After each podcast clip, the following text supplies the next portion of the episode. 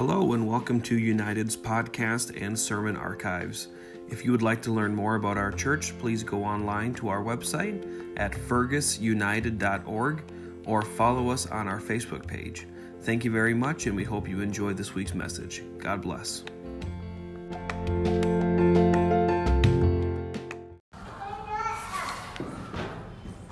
Uh, as we get into the word of the Lord, we're going to go to the book of Second Corinthians, chapter number 6. And then I'm also going to read a passage from Matthew, chapter number 12. So I'll give you just a moment to find those two. Second Corinthians, chapter number 6. Matthew, chapter number 12.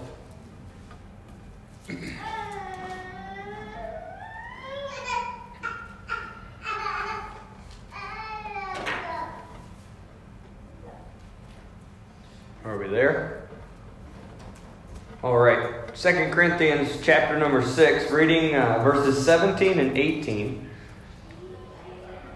The writer says, Wherefore come out from among them, and be ye separate, saith the Lord, and touch not the unclean thing, and I will receive you. And I will be a father unto you, and ye shall be my sons and daughters, saith the Lord Almighty. It's a pretty powerful promise that God Himself says, if you'll come out from, from the filthiness of sin, come out from the world, separate yourself to me, I'm going to be a father to you. And you're not just going to be a subject which I've created, but I, you're going to be my sons and my daughters. Going to the book of Matthew, chapter number 12, uh, verses 46 through 50. So the context here is Jesus is speaking to a multitude of people, and his mom and his brethren have made their way to the outskirts of the crowd, and they need to they need to talk to Jesus, and so word has filtered up to to him. Um, and it says in verse 46 While he yet talked to the people, behold, his mother and his brethren stood without, desiring to speak to him. Then one said unto him, Behold, thy mother and thy brethren stand without, desiring to speak to thee. But he answered and said unto him that told him, Who is my mother? And who are my brethren? And he stretched forth his hand toward his disciples and said, Behold, my mother and my brethren.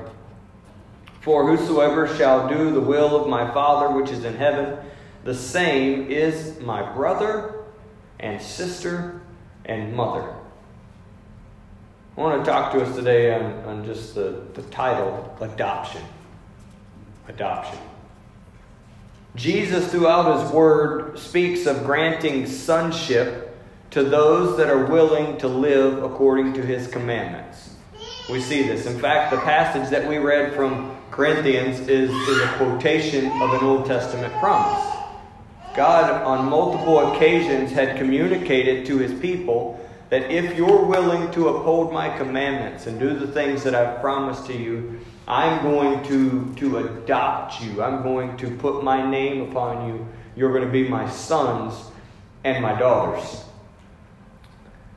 This illustration of adoption communicates several things that just sometimes we, we read past things or we say things like adoption and we forget all that it entails. Number one, when, when I consider the idea of adoption, the first thing that has to happen is it has to strip me of my old identity. Of my old identity. Now, I would say just our culture, but I think many cultures are like this. There's a lot of pride taken in one's family, one's family name.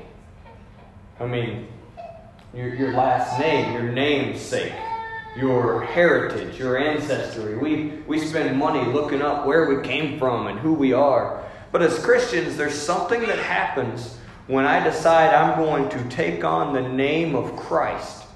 And that is, it strips me of my old identity. So it's almost an, an, frontal attack if I were to say, Jonathan, you're, you're not just Jonathan Reese. In fact, you're, you're no longer Jonathan Reese, you're, you're Jonathan Christ. And that's a true statement. But, but even here in the church setting, if someone were to say that to me, you're not, you're not Jason Brooks, you're, you're Jason Christ. You're, you're no longer tied to the handle or the identity of Brooks. There's something about that within the flesh that cringes a little bit because by and large, we like who we are. There's, there's something in the flesh. But if I'm truly going to embrace this, this concept of adoption by God, I have to be willing to let go of everything that I was. Even when this is preached, sometimes we skip over all the things we like about ourselves and we name all the vile, nasty, dirty things that we don't like about ourselves. And we say, see, you don't have to do those things anymore. You're a new creature in Christ. But that applies to all the good things as well. We completely uh, strip ourselves, we eradicate the old man, and we become something new. Something new. It places us in a relationship, a new relationship with Jesus. The scripture uses so many different parallels, and, and God relates to us on so many different levels.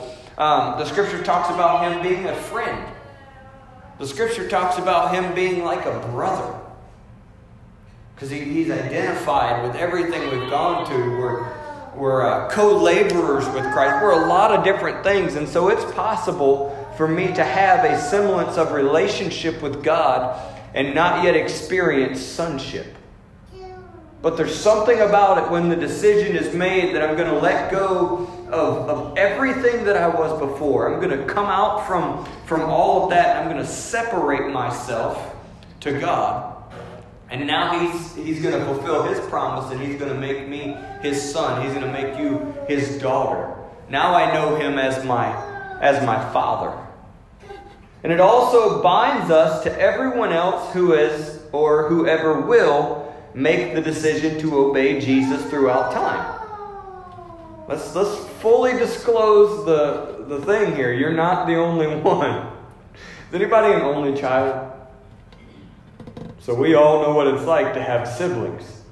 So when I make this decision, that I'm, I'm going to come out from among. I'm going to, and we'll talk about that maybe a little bit, and then I'm going to come out from the world, and I'm going to separate myself to God, and He's going to be, He's going to be my Father. That is a very personal statement, but don't forget, He's also your Father, and your Father, and your Father. So that means now I've got a lot of siblings that I didn't have before. So it, it completely changes my my relationship with a lot of people around me. When I consider adoption, like physical adoption that takes place nowadays, it's a it's an incredible thing for one, but it's also a, a very intentional decision. I don't know what it would feel like to one day find out that, that I was adopted. I don't know what kind of emotions would come up. I, I can't even begin to think about that because I've never been in that situation. But I just try to imagine a child that's that's six, seven years old. They're old enough to remember maybe what things were like, whether or not they had siblings, no matter what the relationship with an old family was. You got a family that knows what it was like before that child was there, before that individual was a part of their family. And now those two worlds just they just collide at Mach speed. I mean, it goes from they weren't connected to now they are legally binding. They are a family. There's a little bit of friction, I would imagine, that takes place there as people find their role in these new relationships. I want to answer two questions today. Number one, how does this adoption take place? And number two, what does this new family look like? How does it take place and what does it look like? The legal adoption process in, in Scripture. Um, remember in our text in 2 Corinthians, it said that we had to come out from among them and be ye separate. Come out from who? I mean, that's one thing to, to question and consider. Who are we coming out from? From the multitudes of humanity that accept an intentional, sinful lifestyle. Okay? Because I wish that I could tell you that once I came out from, from the world, we use that term in the church a lot, and I, think sometimes people just don't know what we're talking about. The world, the, the people that have embraced sin as a lifestyle that they choose. We separate ourselves from that I may still make mistakes from time to time. There are going to be times that I find out I'm still not quite where God wants me to be, but I alter and I change as that is revealed to me. Okay, so there's a difference in how do people say it? Well, nobody's perfect. There's a vast difference in admitting that, yes, I'm not perfect, and indulging in sin just because I can find fault in somebody else's life. So I'm coming out from, from among the people that have that mindset, and I'm choosing to view things differently. And be ye separate. So let's go to another Bible word sanctify. Sanctification. That's a big word. It sounds real spiritual. What it means is, like, I'm going to go to the um, instruments that would be used in the tabernacle.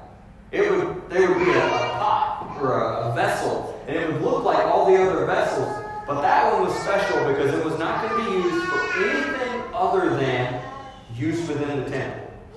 So it was, it was set apart, it was brought out from the rest, and it was also sanctified or set apart for the use of God.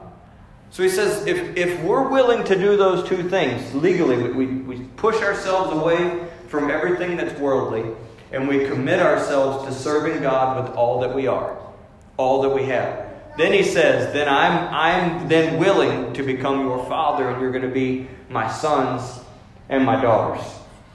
Not just removed from sin, but also dedicated to Jesus. I'm going to quickly read through the passage in John chapter 3, verses 1 through 6.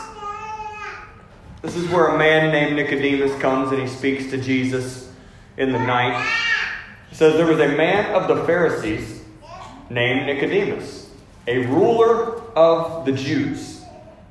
The same came to Jesus by night and said unto him, Rabbi, we know that thou art a great teacher come from God. For no man can do these miracles that thou doest except God be with him. Jesus answered and said unto him, Verily, verily, I say unto thee, except a man be born again, he cannot see the kingdom of God. Nicodemus saith unto him, How can a man be born when he is old? Can he enter the second time into his mother's womb and be born? Jesus answered, Verily, verily, I say unto thee, except a man be born of water and of the Spirit, he cannot enter the kingdom of God. That which is born of the flesh is flesh, and that which is born of the Spirit is spirit. So, Haley, pop quiz. You are a part of, of my family, of our family. When did you become a part of our family? When you were born. Every single, you know what we all have in common? We became a part of the family we're a part of when we were born. You were born into that family. That's the only way it could have happened, unless you were adopted. Jesus uses this illustration to communicate this principle to Nicodemus. And Nicodemus can't understand it because he's viewing things through a fleshly perspective. Jesus says, Hey, you want to be a, a, part of the kingdom of God? You want to be a part of the family of God? You need to be born again. Nicodemus says, Well, that might be kind of challenging. Jesus goes on to, to communicate and reiterate to him it's not a physical birth that I'm talking about, but there's a spiritual birth that takes place when a person is baptized and filled with my spirit. This is, is played out through other portions of Scripture. I don't really have time to fully walk down that path. But he says you have to be born again. A lot of times people come after they're touched by God. It happened just a couple weeks ago, and somebody comes up and they're like, How do I join the church?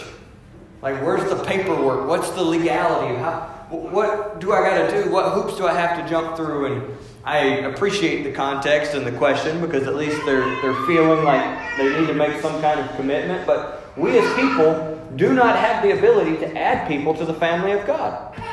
I cannot say to somebody, well, you got to read these three chapters, you got to fill out this paperwork, you got to attend this class, and bada bing, bada boom, you're a part of the family of God. I don't have the authority to do that. It's not my name to give. We, we become a part of the family of God when we're born into this thing. When I go down in the waters of baptism, and just like Jesus said here, I'm born again of the water. That's why it's so important that we baptize in the name of Jesus. Because there's something that's being called out over my life that, that I'm not who I was before, but I'm now I'm, I'm a part of a family. And that family name is the name of Jesus. And then I'm born again of the Spirit, and God fills me with the Holy Ghost, and I speak in other tongues. This is a process, though, and, and we always skip to the end. That's the end. It starts with belief. How do I begin to be born again? Well, I've got to believe that Jesus Christ is the Savior of the world. He's the only hope for my salvation. I've got to begin to put faith in His statements. And when I read the Word of God, see that it may not line up with what I, what I see in the flesh, but I'm going to believe what Jesus said. I'm going to put my faith there. Because my faith is there, I'm going to act on that faith, and I'm going to, to begin to make actions of repentance. I'm going to turn away from sin. This is where the process starts that we read about in Corinthians. Turn away from sin, come out from among them. Then I'm baptized. Then I'm filled with the Holy Ghost. And then guess what? I continue to live a life in pursuit of holiness. It's not that, you know, check the box. Ooh, got the Holy Ghost, got baptized in Jesus' name. Now I just do whatever I want to do. No, I continue to live a lifestyle of holiness. I continue to honor the name that the Lord has placed upon me. Amen? Amen. That is how it happens. That's the only way it happens. There's no other way, according to the Word of God, to become a part of the family of God. So there are a lot of misled people that are in this world calling God Father that have not experienced this adoption, this, this sonship or daughtership. What do I get? What, what's this new family look like?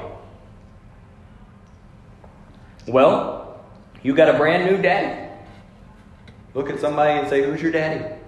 That might be offensive in any other context. People say that to mock and to mimic and to make fun and, and poke fun. But you know what? When I'm when I'm adopted, I got a brand new daddy. I got a new father. And there's a whole variety of things that come to mind when that statement is made because there's a whole variety of circumstances under which people have grown up and a whole variety of relationships that people have had with their own fathers. Sin has so destroyed the structure of the family that it's difficult for many to hear this title and maintain a positive mindset. They come in and we're like, hey, praise God. God's going to be your father.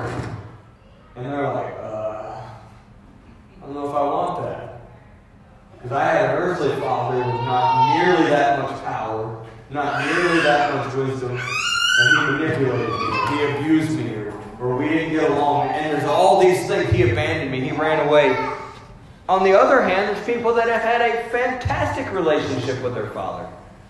And so you say to them, guess what? You got a new father. They're like, well, I like the father I have.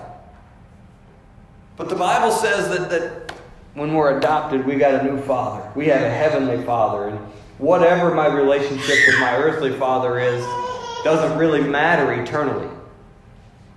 We're not, we're not going to get to heaven and wonder, you know, whose bloodline we're part of. It's all about Jesus. Jesus is a wonderful father. He's a good father. You know, I could break into song here, but none of you would like it. We sing about it because we recognize that, you know what? He's a, he's a good dad to have. Let me tell you some things about Jesus as a father. He's dependable. He is very, very dependable.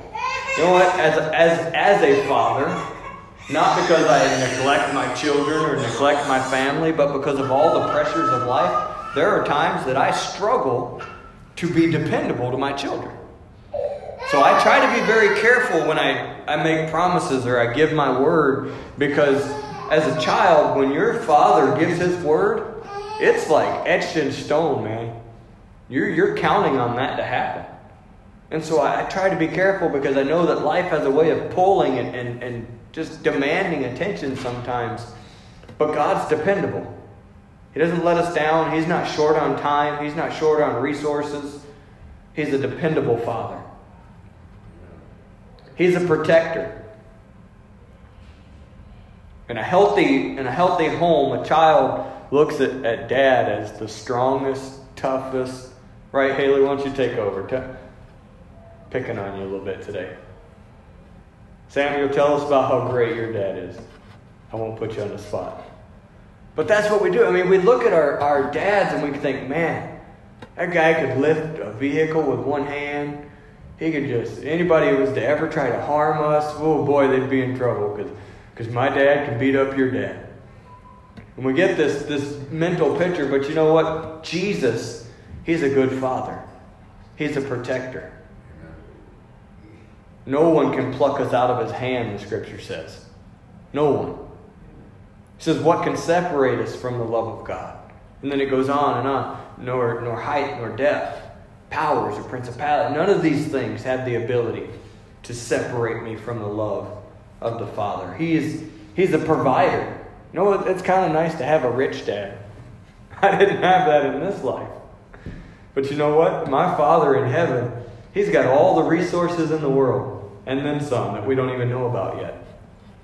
The scripture says, you know, it says things that we just have a hard time relating to. We talk about God's wealth, and we say things like, He owns the cattle on a thousand hills. People are like, I don't need cattle. I need more money. It's relatable. He, he has the resources, but he's also a wise father. And he doesn't just throw resources at every problem we find ourselves in. He doesn't just bail us out. You know, sometimes a good dad doesn't bail you out because you don't learn anything. They let you learn the lessons. They stand back and they're close enough to know what's going on and maybe just far enough that you don't see them and they're, they're allowing you to learn and to grow. He's a wise father, He's a loving father, and a merciful father. He's a teacher. That's a good thing to have in a dad. It's great to have a dad that can do all these things for you, but at some point, you're going to be away from dad and you're going to need to know how to change that tire yourself. The scripture tells us that he's a teacher. He's a, He's a dad that brings joy to the family. Again, I'm just just convicting me today. I don't want to be the dad that when I walk into the room, that the, every every time it just goes somber. Oh, dad's home. Dad, shh, dad's home. Get serious. I, am trying to think of an example, and I don't have any. This is probably where Haley could help me out. But the nice thing about just being with family is you can be way weirder than you can be with when you're not with this family. And it's all right just to make people laugh every now and then. I'm glad that when we walk into church, and there's some people that approach religion this way sit back chair, sit down, be quiet, repeat after me, don't make any noise, don't cause any disruption, because, because God's here. No, He's a God that brings joy to the room. He's a, he's a good dad to be around. You ought to put a smile on your face when you spend time with the Father. There's also, in this, this new relationship, there's a mother. It's good to have both. Galatians chapter number 4, verses 22 through 26. Paul is writing to the church here, and he's making a comparison to them all the way back to Abraham. And a mistake that Abraham made when he took the bondservant of Sarah, his wife, Hagar, and he had a child with her, trying to uh, speed up the process of promise. And that was not the will of God. And he's using that illustration to communicate some, some New Testament truths to them um, here in Galatians chapter 4. It says, For it is written that Abraham had two sons the one by a bondmaid and the other by a free woman. But he who was of the bondwoman was born after the flesh. But he of the free woman was by promise. Which things are an allegory For these things are two covenants. The one from the Mount Sinai. Now, help me out here. I just got to make sure we understand this. What happened at Mount Sinai? Huh? The law was given. So he said these, these two children, these two situations represent two covenants. The first of which was given at Mount Sinai, which gendereth to bondage, which is Agar. For this Agar is Mount Sinai in Arabia,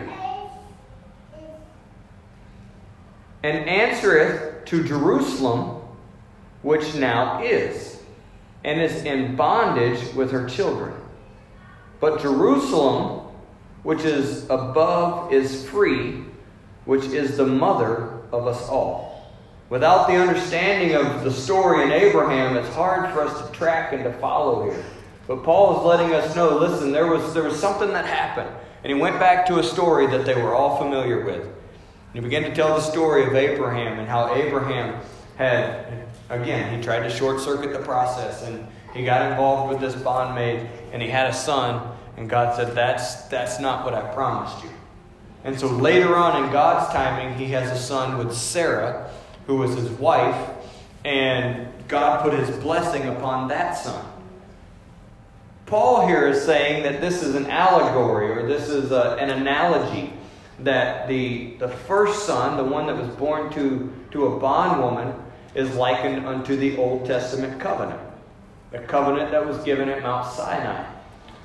The son that belonged to Sarah is representative of New Testament church. He says in the end there, but Jerusalem, and if we're following in here, Jerusalem representing the church, which is above is free, which is the mother of us all. Another way to look at that, and just playing on words here and pulling out what Scripture uses, the church is the bride of Christ. So again, bride of Christ. If Christ is the father, church is the mother. Church is not just a place to attend, but rather it's a caring, guiding voice and example to help us live for God. There's a structure of leadership and authority within the church, just as there is within a family. None of us within our homes, um, as fathers, certainly not as mothers, would say, well, you know what, whatever dad says goes, and if dad's not around, just who cares what mom says? Disrespect mom, don't appreciate mom. We wouldn't allow that to operate, we wouldn't allow things to operate that way in our home. Nor does God want things to operate that way within His family. Because the church is made up of people, this is where it gets sticky. Because the church is made up of people, sometimes we allow pride or a desire for privacy to cause us to neglect the resource of our spiritual mother. Because I don't want you to know what my problems are. And I don't want you to know what I'm struggling with. And I don't want you to see anything uh, that, that might reflect negatively. Here we go back to my family, my name. It, it, it comes back to that being able to pull away and really understand that it's not about my family and my name. This is the family. Like Jesus said, that had to be completely offensive to his mom and his brothers that were standing there when they were st- they're standing there, they all they want is a few minutes of his time, and he says, "Who is my mom? Who is my brothers?" And they're probably in the back with their hand up. And he turns away from them and looks at, at other people, other disciples, and says, "Here's my mom. Here's my brothers. Here's my sisters." Their hands. It had to be so offensive, but they stuck around. They didn't get so offended that they just stormed off and left. We've got to get to a point in the church where, where we understand that it's there for our benefit. The church is one of the greatest resources that God has given us. Jeremiah 3 and 15, God promises, I will give you pastors according to mine heart, which shall feed you with knowledge and understanding. And that's just a passage that refers to pastors. The church is so much more than just the structure of leadership that's been put in place there. It talks about the body ministering to the body, being able to come alongside one another. I have seen this in action, and that's, that's why I'm a little bit passionate about it because I've watched families get torn apart. I've seen things happen in, a death in a family, lead a, a member of a family, a grown adult person, part of a marriage, into adultery. And when it seemed like every, everything was gone, all hope was gone, there was biblical grounds for divorce, children would have been caught in the middle, it could have gotten so ugly. There was a church that came around this family and loved them and helped them and nursed them back to health. And to this day, they are some of the finest people that I know. But where would that family had been? Where would those people had been without a, a mother, without a church to come alongside and say, you know what, we can, we can help you with this.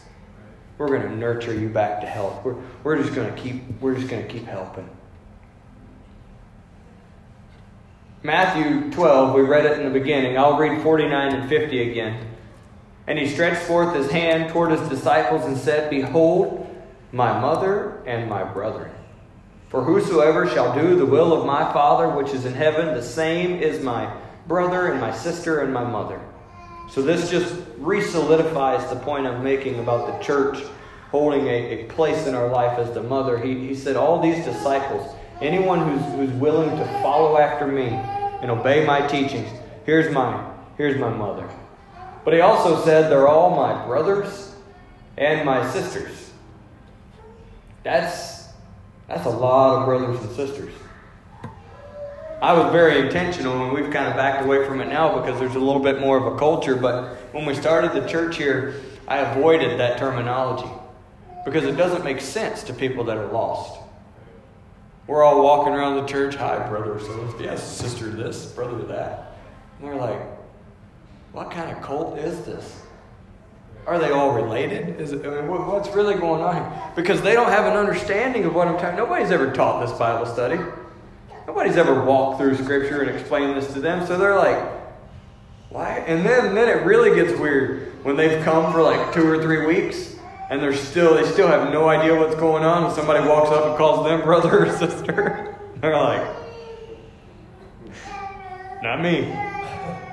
I'm not your brother. Because they don't have that, that mentality. They don't understand what's being talked about here. The church collectively was referred to as, as brothers and sisters.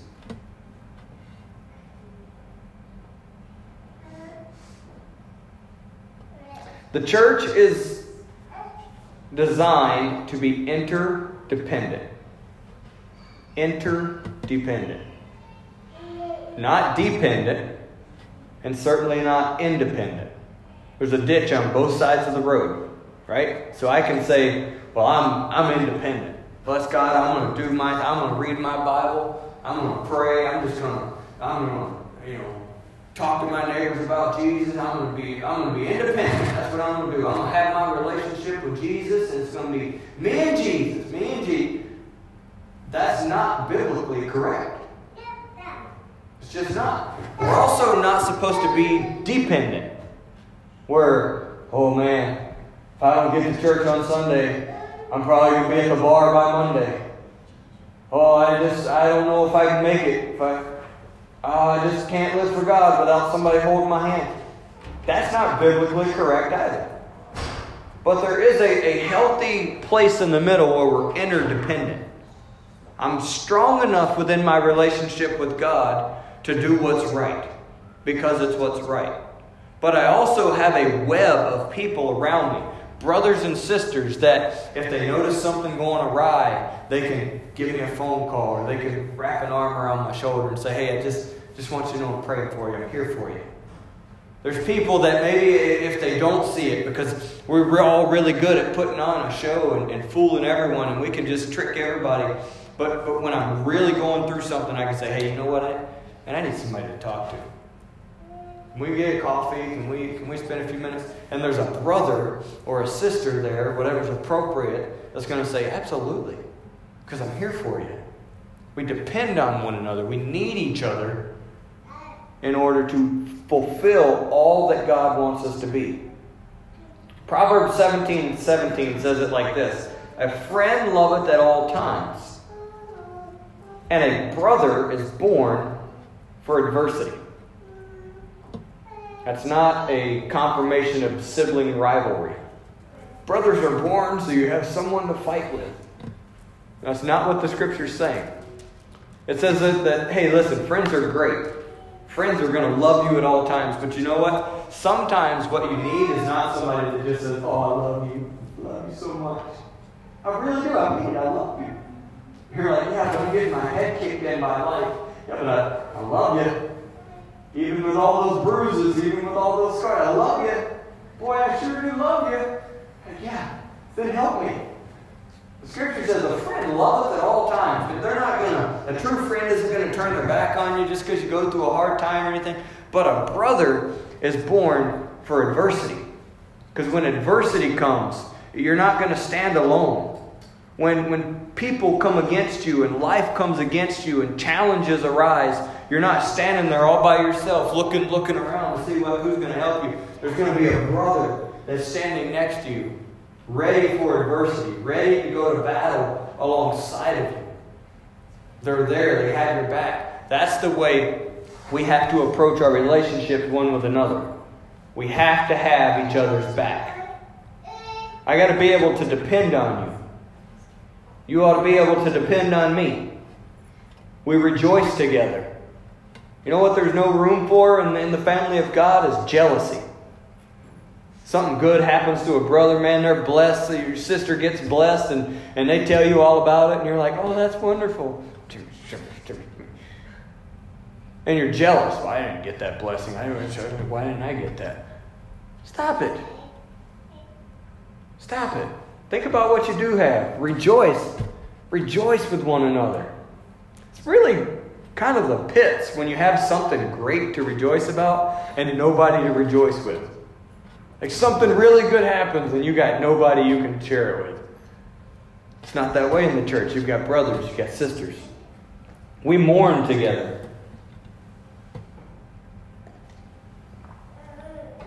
We ought not have to mourn or go through, through loss and struggle alone. God's given us a, a network of brothers and sisters to help us we work together. And the scripture says if, if two labor together, they have a greater reward for their labor. We work together to, to build the kingdom. We work together to build up our families. We work together to raise our children.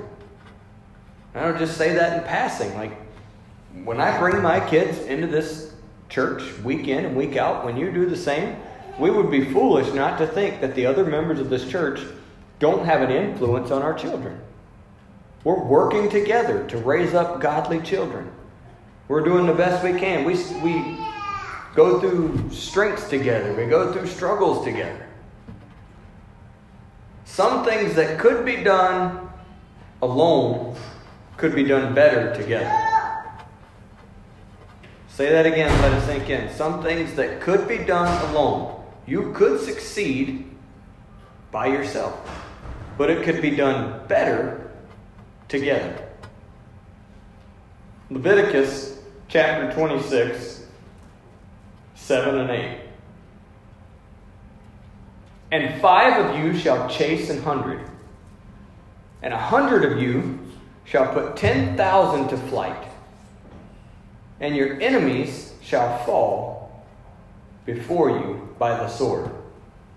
Last week we talked about the power of one and the eternal impact that one life fully lived for Jesus can make is, is really unknowable this side of heaven. But some things that could be done alone could be done better together.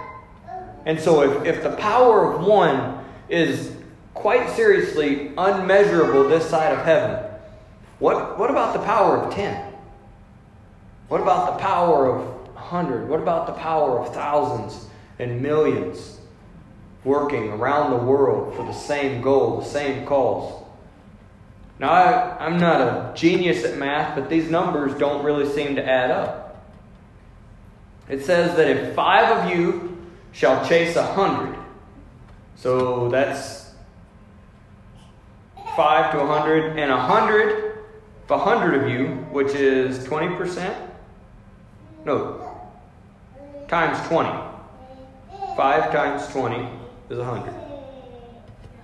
Yeah, gotta help me out here. Five times twenty is a hundred. So if five can chase a hundred, then really a hundred should be able to chase two thousand. Right? The math tracks there. But that's not what the scripture said. He said five can chase a hundred. And if you get a hundred, they're going to chase 10,000. There's exponential um, results to unified labor.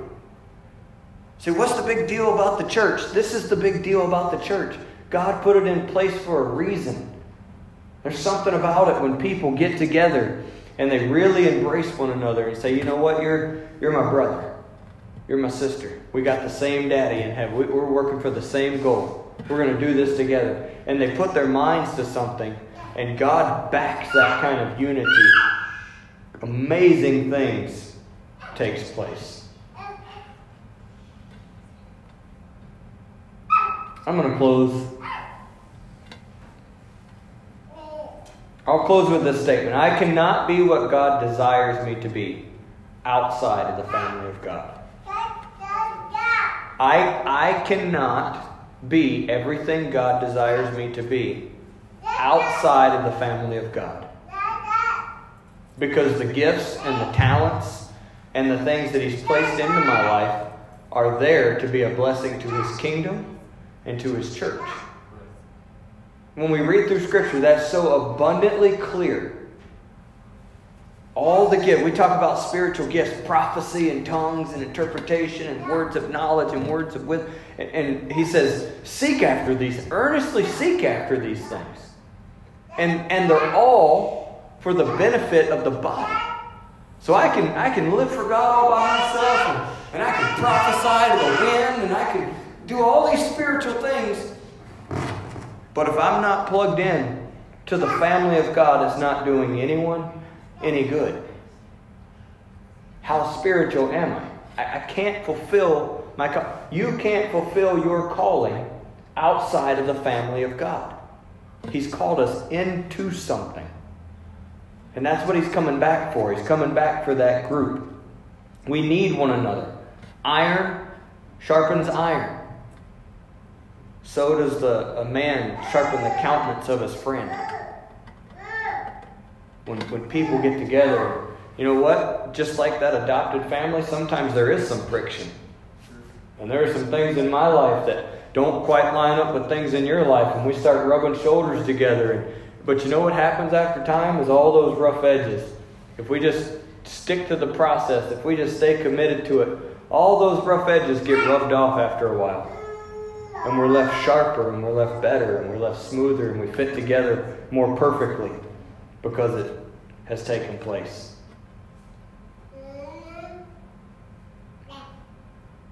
So today, as we, we pray, we'll, we'll have a time of prayer, turn on some music here, but evaluate where you're at. Where's your commitment to the Lord, to the Father? Where are you at in this adoption process? Because, like I said, we can know God in a lot of ways and have not taken this step. And this is a step worth taking. And if you're where you need to be with the Lord, then where are you at with the church? Where am I with my brothers and my sisters? God takes this so seriously that even in the Old Testament, He said, Hey, if you bring an offering to me and remember that somebody has something against you, go make it right and then come back and, and give your offering because it's that important to God. Where am I? Where am I with the church? Within my own spirit? Are there relationships that I need to work on? Is there anything going on in my life? And man, if both of those things are right, then just rejoice. Thank the Lord for the family that He's given you. We got a pretty good thing going on around here. So, I'm going to give you time to pray. You can talk to the Lord as you see fit. Thank you for listening to our podcast this week. We hope you enjoyed this message. Remember, if you'd like to find out more information about our church or to contact us, please go online to fergusunited.org.